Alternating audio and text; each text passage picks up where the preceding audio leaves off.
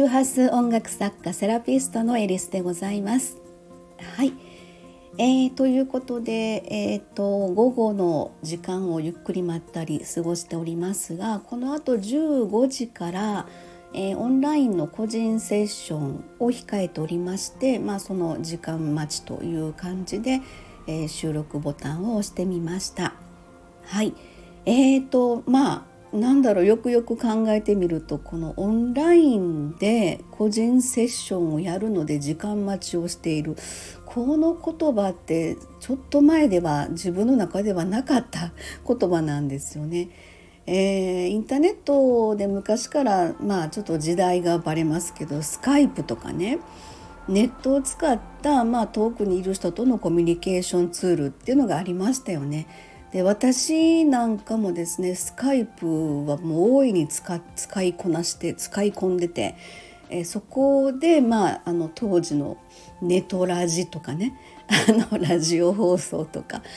えー、そういうのとかで、まあ、あの友達同士横のつながりでつながりながら放送、あの配信をやっていたみたいなことはあったんですけど、その時はもう遊び感覚だけでしたね。そこで、まあ、お金が発生するようなあの、えっと、セッションとかそういうことはその当時は想像もしなかったですね。だからスカイプであの遅い時間まで深夜何時までとかつないで、あのその時は、えー、と今ちょっとだいぶ廃ってしまってるんですけど、どうなのかな、私の中ではもう全然今はないんですけど、セカンドライフっていうオンラインゲームがねありまして、その中でアバターを使って、まあ、放送ブースをあの作ってですね、そこで放送をやっていた。で、裏ではスカイプで友達とつながってアバターで遊びながら放送していたみたいな感じの、まあ、楽しかったんですけど、えー、深夜の遊び方みたいな、えー、そんな感じのことを過ごしてた時期もあったんですが、うん、面白いなと思って、でそれがあのオンラインを使ってえー、セッションをする、えー、時間待ちなんですっていうことは、自分の中ではちょっと新しいというのか、あ、そうなんだって、まあ、仕事ですよね、えー、仕事ができるっていう、これがまあ普通の感じで流れてきてるんですよね。やっぱりこう時代背景、まあ、風の時代しかりみたいなっていうことなのかなと、こうしみじみね、そんなことを感じながらですが、えー、っとそうですよね、あの自分がオンラインサロンをやってるので、そのメンバー様の、あのセッションっていうことで、まあ、月いちで、えお一人様あのろくじゅっぷん程度で無料でご案内させてもらってるんです。でそれで主に、まあ、私か、えー、社長の、まあ、松垣さんですね、ここで時々あと出てこられる方なんですけども、そして、まあ、あのふたり、えー、さんにんで一緒にしゃべるとかで、そこではあの特に込み入ったその相談事とか、えー、そういうのは、まあ、あのちょっとまた別別途って話になっちゃうので、このいっかげつどうでしたかみたいな話とかで、簡単に私の場合はあの近況の星読みとかですね、今度新月がこうこうだからこういうタイミングじゃないですかとかで、その方のホロスコープからのその星の角度を読み取って、あ、今このタイミングやからこんな風にやってみたらどうですかみたいな。えー、それは一つのアドバイスなので、あのその通りにやれっていうことではなくてですね、あのやっぱり迷ってらっしゃる方があの多いなっていうふうには私の中では感じていて、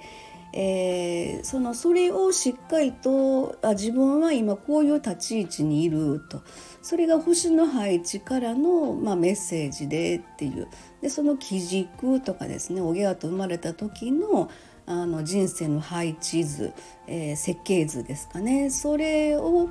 えー、読み解きながら、あの現状の星の配置と照らし合わせた時に、今自分はこのタイミングで、えー、こんな流れの中にいるんだっていうところを人生の設計図であるホロスコープから読み解いていくんですけども、それがあの割とこう客観的に頭に入ってるか、そこからの言葉を拾ってきて自分の中に落とし込んでいくっていうことでね、かなりね、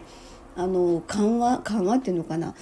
考が柔軟になるんですよね。ああ今目の前ですごい自分にとって不都合なことが起こってる、これはなんでやなんでやっていうふうなことを考えた時に、例えばそれが星の配置できゅうじゅうどだったりひゃくはちじゅうどだったりっていう向かい風とか横槍が入ってくるっていうタイミングになった時に、えー、それがまあちょっとあの今は浄化の時じゃないですかとか、ちょっと今ここであのーお休みの状態とか浄化してる状態じゃないですかって、その先にあるこの変化変容っていうところで一回これあのご和算にしてからさ、そこからきれいさっぱりしてあの進めっていう風なことじゃないですかとかね、まあそんな風にあの星を読ませていただきながらご案内するんですけれども、でえー、っとだから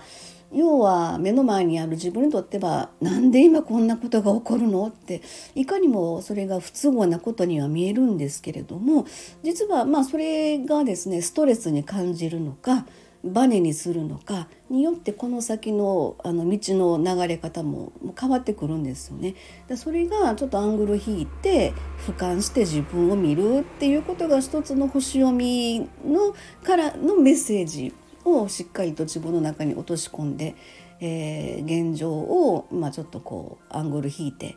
えーまあ、受け入れることですよね。今こういう状況だからこうなんだなって、でもこれは決して自分にとってはマイナスではなくって、何か意味があるお知らせで、まあ、メッセージなんだろうなっていうことで、こう一回それを飲み込んで消化してごっくんってやってね、しっかり消化した上で、そしたらねあの思考が柔